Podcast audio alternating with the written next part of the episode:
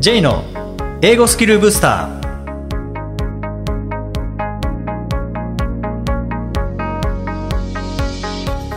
こんにちは J こと早川浩二ですこんにちは、アシスタントのあきです。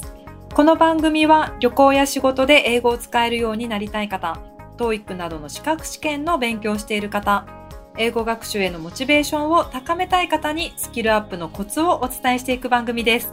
J さん、今回もよろしくお願いします。よろしくお願いします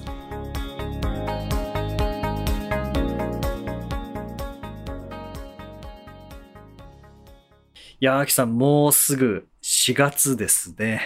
早いですよ早ね。いですね。また2021年度が始まるとはい。いうことで、まあ、1月に目標を立てられた方もいらっしゃると思いますし、また改めて、改めて新年度に向けて、はい。えーこの時期に目標を立てられるという方もいらっしゃると思うんですけども、まあ、今日はスキルアップにつながる、まあ、目標設定とはい。いうことで、また目標をどのように設定していけばいいのか、達成していけばいいのかというお話ししたいんですけども、はい。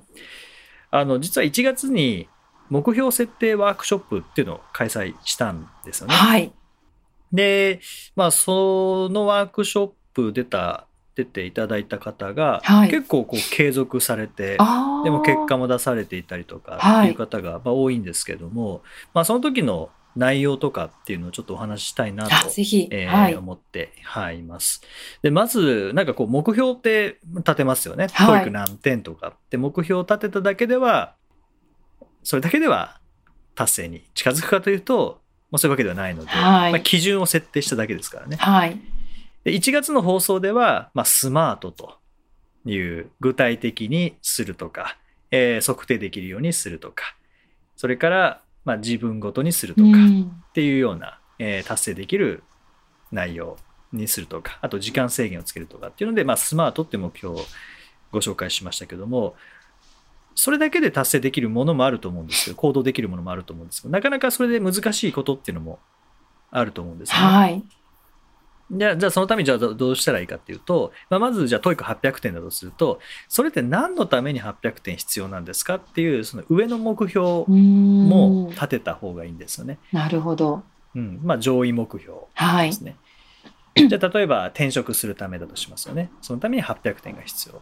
じゃあその転職すると、それって何どんないいことがあるんですか？何のために転職するんですか？っていう、さらに上位目標があるはずなんですよね。ああ、そこがしっかりしてる方ってブレないですよね、途中で。ぶれないんですようね。んでもうどんどんどんどん上に行って、えー自分はじゃあ何のために TOEIC800 点取るんだろう？転職するため。じゃあなんで転職するんだろう、えー自分のスキルを使ってもっと貢献していくため。はいじゃあなんでそれが必要なんだろう？っていうのをどんどん考えていって、どんどん上に行くと、すごく抽象的になるんですけどうね。んまあでもこう目的とか、はい。もう最終的にそれずーっと上に行くと人生の目的みたいなところまで行けるんですね。価値観とか出てくるんですねはい。じゃあそれだけで継続できるかっていうと、そういうわけではなくて、じゃあ800点取るためには何が必要なのっていう、今度は下に行かなきゃいけないでうす。ん800点取るためには、えーリーディングの力上げなきゃいけないとか、はい単語力つけなきゃいけないとかっていう、それが下位目標ですね。下に行きますよね。じゃあリーディング力を上げるためには、例えばじゃあ 早く読むためにはどんなスキルが必要なのか、何をしなきゃいけないのかってさらに下行きます。はい。で、下目標っていうことで、TOEIC800 点とか、まあ、ダイエットでもいいですし、えーまあ、なん何でもいいんですけど、何かをできるようにするでもいいんですけど、それ何のためなのっていう上位目標と、うんじゃあそれするためにはどうしたらいいのっていう下位目標を明確にすることで、何をすればいいか悩まなくなりますし、何のためにやってるのかっていうのも悩まなくなるので、モチベーションが、に頼らず、モチベーションに頼らずに、まあ、行動できるようになるっていうのがあるんですよね。なるほど。なんかこう勉強していると、なんでこんなことしてるんだろう？みたいな、こう自分への問いかけが始まる時ってあるじゃないですか。うん、で、それをこう乗り越えるために、そういった本来の目的っていうのに立ち戻れると、また勉強再開できますよね。そうですね、そう。何のためにが外れてしまうと、なんだこれただ問題解いてるんだろうはいみたいになっちゃいますけどね。急に今やってることが何のためになんかバカバカしくなってくるみたいな時ってあると思うので、はい。最初にそこをこうきっちり決めておくっていうか見える自分の中で意識しておけるようにするといいですようんね。そうですね。やっぱりそれは何よりも大事だと思いますし、あとまあ上達させていく時って人それぞれ向いてることと向いてないことがあると思うんですよね。はい。で、上達のプロセスっていうのは、まあ基本的には似てるようなものあると思うんですけども、でもじゃあ何をしたら自分にとってプラスになるのか、うん何をしたら自分が上達しやすいのかっていうのは、これ知っておいた方がいいと思いますし、うん全然自分に合わないことをやろうとすると例えばあの本に書いてあったからやってみたでも合わなかったっていう可能性ありますよね、はいはい。でもその時合わなかったって思えれば違う方法を試せるのでいいんですけどもそうじゃなくてあ自分は才能ないんだって思ってしまうともうそこでやめちゃいますよねいやー、それよくありますよねう。んあの、単語一つ取ってみても、覚え方って意外とたくさんあるじゃないですか。単語帳で一つ一つ覚えていく人もいれば、そうじゃなくて、こう、ストーリーの中で覚えていく人もいれば、ただ、一つのやり方だけに絞って、あ、これ向いてない、だからできないんだって思っちゃうのはもったいないですよね。そうですよねそうそうそうでちょっと前にお話しした内容であのモーニングルーティンの話ってありましたはい、よね、はい。で、あれっていろんな人のインタビューが載っていて、で、5時半に起きてコーヒー飲んで、運動して、新聞飲んで、っていう人もいれば、えー8時に起きて、運動して、ストレッチして、みたいな人もいれば、まあ、いろんな人のが載っていて、はい比比較できるんですね、はいどれが自分に合いそうかなっうんて比較できるんですけど、学習に関して見ると、なんかこうしなきゃいけないとか、うんなんか一個に絞りがちああ、確かに。だと思うんですよね。こう一つの成功談を聞いちゃうと、ま、なんかそれをしないとダメなんじゃないかって思われる方意外といますよね。うん。ですね。で、それは間違いなく、その人にとっては成功につながったんですけど、じゃあそれが万人に共通して、同じように成功につながるかっていうと、これ何とも言えないので、そうなんですようんね。まあ参考にはしつつ、はい本当に自分に向いてるのかっていうのは、やっぱりそれはやりながら考えた方がいいと思いますし、はい。じゃあ何をすればいいのって話になりますよね、そうすると。うんうんじゃあ自分に向いてるかもしれないし、向いてないかもしれない。やってみないとわからない。えーじゃあこれはなんか失敗し続けて、全然伸びない可能性もあるんじゃないですか？ってなりますけど、でも実はその上達の、自分にとってぴったり合う上達のプロセスって、もう僕らは過去に上達させてきたので、あ、そうですよね。うん。いろいろありますよね。そう、そこに絶対ヒントがあるんですよね。あ、確かに。できるようになったものを考えてみたらいいんですね。そう、そうなんです。そのプロセスを。はい。アキさんど、どんなことをしたら、例えばじゃあ、英語ができるようになったとか、はい。どんなことをしたら料理作れるようになったとか、ああ、確かに。そういうのありますか？はい、私全く料理できなかったんですよね、結婚する前。もうそれこそ、うどん茹でたことすらないぐらいなんですけど、うんでも初めてやった時は、感覚で最初料理をしてたんですよ。うん毎日食べてるものを見た目だけで判断して料理をしてたら失敗したんですね。うんカレーが作れなかったっていう、あの、煮込むことができなくて、食べたら硬かったって。でも見た目はカレーなんですけどね。うんでもそれじゃダメだって気づいたので、レシピを絶対に真似る、あの、従って、レシピに従って料理をするっていうことを最初やっていきました。それを多分考えてみると、例えば新しい勉強を何かするときにも、多分最初参考書に従って知識を、まあ、蓄えていった方がいいんじゃないかなっていうのはありますよね、きっと。うんうんうんそうですね。なんかそういうのを英語学習に応用していく。はいはい、応用していくっていう。うん。うん。例えばじゃあ説明書を読んでからやるタイプのなのであれば説明書を読んでからやるような学習にすればいいと思いますし、はいはい。僕はどっちかというと説明書を読まずにやってしまうのであ例えばスポーツで上達させたいってなったら僕はとにかく見るんですよねとにかく見てとにかく真似るんですよねーあー、なるほど。僕は真似をするっていう何かモデルを見ながら真似をするってやり方が自分に向いてるので、うんうんまあ、英語学習の時にもそうでしたし、はい。人前で話すっていう時も全く同じことやったんですね。ああ。応用してますね、じゃあ、他の方法にも。そうそうそれは楽しめるし、で上達した経験があるので、はい。絶対上達することが分かりますし、はい。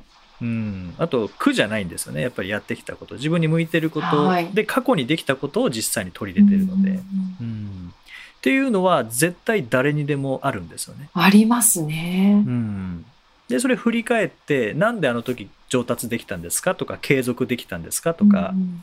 諦めずにこう壁にぶち当たった時もなんとか乗り越えたんですかっていうふうにすると表面的には楽しめたからですとか、うんうん集中できたからですとか継続したからですとか、工夫したからですってなると思うんですけど、はい。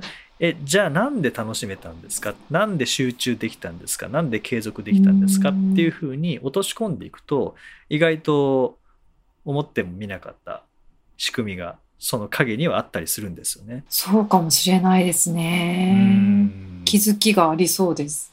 うん僕の場合は繰り返しっていうのは苦にならないんですよね。J さん前からはいおっしゃってますよね。はい。何回でもできるっていう。それはそれは真似をするっていうのが前提にあって、真似をして上手くなっていくっていうのは自分のやり方なので、うんということは真似をすればするほど上達するのは分かるんですよね。はい。まあカラオケもそうですよね。最初真似して歌いますけど、うん音程ずれたりとか、なんかタイミング合わなかったりとか。でも練習すればするほど、繰り返せば繰り返すほど同じようなうん感じになってくるので、はい。結局それを英語でもプレゼンでも他のことでもやったっていうだけなので逆にそれをやらなかった時はうまくいかないんですね。ああ。それ自分のやり方じゃなかったからってことですかね、プロセスとして。そうですねそうなんですよね。ちょっと苦しい部分が出てきちゃうんですかね。うんうん考えてやろうとすると、うん最初は全くできないので、なるほど。いうん、や、そう考えてみると本当に他の人の方法が自分に合うかっていうのはもう自分しかわからないですね。そうそのやり方の他の人のやり方のその本質は何なんだろうっていうふうに見ていくと。あ結構これ自分に向いてるなだなのかあちょっとこれ違うかもななのか、まあ、もちろん試してみてもいいと思いますうけどん見てるだけではわからないので。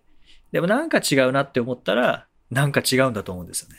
違和感あるってことは、なんかこう過去にかん経験してきたプロセスと何か違うんでしょうね、きっと。うん、なんか自分に合わないもの、まあ全く新しいものは合わないかというとそれはわからないですけど、うんでもその違和感って合う、やったことがない違和感、単なるそういう違和感なのか、合わないって違和感なのかっていうのは、多分なんとなく感じ取れると思うんですよ。はいはいはい。確かに。で結構過去を振り返って上達させた時のことを振り返ると大きなヒントがそこにあるのでで4月からこういうことを目標にしたいなっていうのをまあ決めた方これから決める方は一回過去を振り返っていただいて一体何をしたのかっていうのを見つけると意外なあこうすりゃいいんだっていうのが分かるかなと思いますよね。いや、自己分析ですよね。こなんかここを結局突き詰めていかないと、あらゆる情報が今手に入るじゃないですか。あんな方法もいい、こんな方法もいい。それに踊らされてしまうと結局、なんかこう伸びるものも伸びなかったりとかするので、だったらきちんと自分のことを知る意味でも、ちょっと分析してみるといいかもしれないですよね。そうですね。そうですね。はい。まあ、またタイミングを見て、この目標設定ワークショップやりたいなと思いますので、ぜひご興味ある方はまたチェックしていただけたらと思います。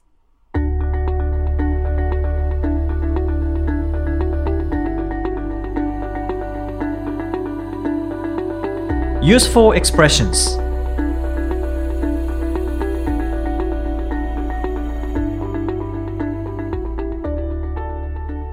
続いてはビジネスや日常で使えるお役立ち表現をご紹介いただきます。J さん、今回の表現は何でしょうか？はい。今回は Baby Steps。Baby Steps。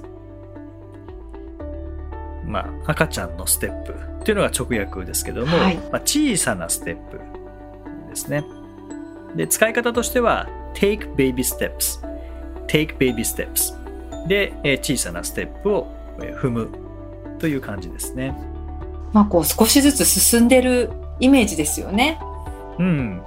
そうですね。もうそれこそ今日の話の内容とつながりますけども、はい。いきなりジャイアントステップできればいいんですけどね なかなか、はいなかなかできないのでベイビーステップスうんですね小さなステップを踏んでいってそして上達を感じていってみたいなはい。で必要があればベイビーステップの中で軌道修正していくみたうんいな、うんうんそんな感じですかね。そうですね。うんこれなんかもうイメージしやすいのでそのまま使えそうですね本当に。まあ赤ちゃんが歩いていくような感じですもんね。はいはい。うん。なんかこれ別の言い方とかってなんかすぐ、ね？の思ったのがやっぱりらあの理長バイ理長ですよね。少しずつっていう。確かにリトルバイリトルそうですね。うんまあ英語学習、まあ、英語学習だけじゃないですけど本当にリトルバイリトルベイビーステップいでやっていかないといけないですからね。いや本当少しずつでいいんですよね。そして過去を振り返った時にさっきの ジャイアントステップですか？なってればいいんじゃないかなと思うんですよね。そうなんですよ。だってそれしかないですもんいやね。本当に一気にいかないですよね。一気にいかないですねうん。だって歩いてても一歩一歩しか進まないですもんね。いや本当にアキさんもジョギングしてていきなり4キロの位置にいることないですもんね。ないですね。うん、まずやっぱり玄関を出てそしてコンビニに曲がって曲がるかどうか知らないですけど みたいな感じですいやもんね。本当に日々うん日々毎日少しずつですようね。んなかなか見えないんですけどねそうなんですよ。ステップすぎると。はい、見えない。そこが、あ、辛くなっちゃうポイントですよね。うん進んでるのかな？本当に、みたいな。そうなんですよね。そうこれをでもベイビーステップスでも進んでるっていうのが分かる何かこう仕掛けっていうのがあるといいかなと思うんね。ですけど例えば英語だったら例えば録音自分の声を録音して、はい。音音読の録音して、うんまあ、2週間経って何か変わったかどうかスムーズになったなとかうん。うんっていうやっぱり自分の姿を見ないとさ声だけかもしれないし実際にはい。あのスポーツだったら自分がプレーしているところだと思いますし、はい実際に自分のことを客観的に見ないと上達わかんないですもんね。わかんないですね。でもそういった意味ではやっぱり記録することっていうのもやっぱ大事なんですかね。いやー絶対大事だと日思います、ね。々の成長を記録っていう。うん。うん。いや本当に。今日はこう何分何秒で読めたとかあそうですいうね。数字でもいいと思いますし、はいはい。理解度でもいいと思いますし、いや、本当そうですうね。ん、発音とかでもいいと思いますし、ね。はい。うん。はい、ぜひ。ちょっと辛いかもしれませんけどね最初は。でもこれがあでも上達してるな確実に。っていうのが分かるとまたモチベーションになりますからねはい。ぜひテイクベイビーステップスしていただけたらと思いますはい。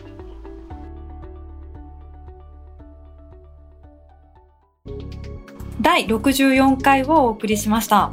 J さん、はい先日あの酵素風呂のお話されていましたけれども、あはい他に何か健康のためにされていることっていうのはありますか？健康のためにしていること、はい。まあ、毎日ではないんですけども、はい。鼻うがい、うがい。はい、すいません、それ、すいません、聞いたことないんですけれど、あそうですか、ど、はい。どうやって、普通喉うがいですよね。普通の喉うがいです。鼻でうがいってでき、え、どういうことですか？鼻うがい、あ、でも全然あの検索していただければいっぱい出てきますし、鼻うがいの機材とかも売ってるので、あのき機材？ぜひあ、ぜひ挑戦してみていただきたいんですけど、はい。鼻の中って掃除できないじゃないですか。あ、できないです鼻噛む、ね。噛むぐらいじゃないはいですか。はいはい。じゃなくて、あの、鼻もっと奥、うわーはい。く口と鼻、例えば小人、小人が、じゃ鼻から入っていく小人と口から入っていく小人がいて、はい。じゃあ俺じゃあ口から行って鼻の方行くからまた後でねあじゃあ俺鼻から行くわっつってはい。出会うところあるじゃないですかあ、中間地点っていうことですか？一言でまとめないで 今、はい。中間地あ点。のはい。ー眉間の裏ぐらい？え？下ぐらい？眉間？わかんないですけど、はい。いやあの口からずっとはい。上に上ああー、なるがっていって、ほど。はい。はいあ風邪ひくと痛くなるところとか、はいはいはい。あそこって絶対うがいできないなあなるほど。できないじゃないですか、はい。で、まあ、そこのなんか治療とかっていうのもあるんですけど、はい。まあ、鼻うがいはもう鼻から吸ってはい。口から出すんですね。いや正直最初その鼻うがいって聞いた時に 鼻でブクブクするのかと思ったんですけど口に出しちゃうんですね。はい。鼻でブクブク。鼻,、はい、口から出してます。はい、水を吸収して吸収というか入れてそこでなんか、また鼻から出すのかと思ってたんですが口から出すんですね。口からですね。もうそれこそ待ち合わせ場所から 一緒に口の方からまた戻ってくる感じですね。あそうですか。え苦しくないんですか、まあやり方によっては息は止まりますから一瞬。そうですね。水を入れるわけですから、はい。そんなずっとやり続けたら苦しくなりますけどでも全然苦しくないですよ。市販市販のものはあの片方の鼻からやるので、はい。うん右勝手にやれるわけじゃん。自分でこうなんかコップをコップに水を注いで鼻からグーって入れるわけではなくてなんかあそれでもできます。あそれでもできますしはい。あの機材でなんか鼻の中にへえでポンプのように押してはいはい。水を押し出すみたいはいはいはい、な、うん、ことはできるんです苦しそうなんですけど非常に。でも大丈夫なんですね。大丈夫ですね。ただ気をつけなきゃいけないのはそのままの水でやるとあの鼻痛いのでああのプールの水が鼻に入った時と同ですよね。じ感じになるのではい。この濃度塩を入れてちゃんと濃度をあ。れ0.9%にしなきゃいけないんですよ。塩も入れるんですか？はい。0.9%がちょうどあの鼻の中に入れても痛くない。あそうなんですね。えやっぱりでもこう爽快感がありますか？すっきりしますね。そうですか。はい。で僕最初あの市販のものでやってたんですけどちょこちょこちょこちょこやってたんですけど、はい。なんか知り合いの知り合いの人がなんかそういう専門的にやってる人で、はい。2リットルやるって言って。えあ一日に？1回で一回で。1回で2リットルやるって言って。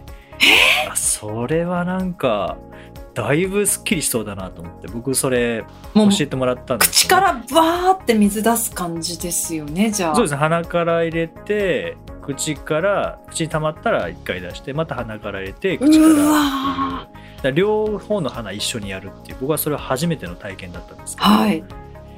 まあでもまあすっきりはしますよねゴホゴホしませんか？合法合法は時々します。しますよね。溺れちゃいそうな。うん。だからまあコツはいりますけどね。でもやっぱ鼻の中はすっきりするので全然市販の鼻具合とかで、へね、ーあの気持ちはいいですよ、そうですうか、ん、もう風邪はかからなそうですねそれでまあこれだけでかからないかどうかわかんないですけどね。まあ他の生活とかもちゃんとすまあやっぱり睡眠だと思いますね。そうですね。睡眠とって食べるものを食べてっていうところですかね、栄養。あまあ免疫をいかに高めるかですよねあとは。そうですね。で最近僕湯船ちゃんと浸かるようになりましたね。あもう高層風呂の体験から。出しますね。今まではずっとシャワーで。シャワーではいあれでもで J さん出張、はい、出張の時にあの湯船入るみたいな。そんな感じだったんですか？感じだったんですけど今はもう、まあ、出張もないですし、はい。うん、家でしっかり。家でちゃんと、はい、湯船入るようになりましたね。あー、うん。でも体にいいって言いますもんね体温めて。いやー寝る時の違いが全然やっぱ分かりますね。あ体が温かい状態で。あったかいですね。そうですよね。うん、やっぱり健康って僕も健康オタクではないんですけど、はい。自分の体を考えた時に自分の体と相談した時にやっぱり血液と それこの間も お聞きしましたけど、腸の環境はい。っていうのはやっぱ大事だなって思ってで腸の環境は食べ物じゃないですか、血液は何ですか？酸素を取り込むとかですか？血液は酸素とか、まあ、体温めるとか、はいはいそういうことだと思うんですよね、まあ、食べ物もあると思うんですけど、はい。うん、そそうです。鼻うがいは、まあ、余計なものを鼻に入れないっていうやっぱり繊細な器官だと思うのでそうですね。鼻っていうのと鼻の奥っていうの。は、はいはい。いうん、あのいや初めて聞きました。やあの調べてみてください。これおすすめです。はい。ちょっと調べて 時間がある時にやってみます。はい。今日この後で やってみてくださこの後、はい。そうですね。調べてみます。い。はい。さて、この番組ではリクエストやご感想をお待ちしています。メッセージはツイッターやメールなどでお気軽にお送りください。また、毎日配信の単語メール、ボキャブラリーブースターの購読もおすすめです。J さん、今週もありがとうございました。どうもありがとうございました。Okay, I hope you've enjoyed this program and see you next time.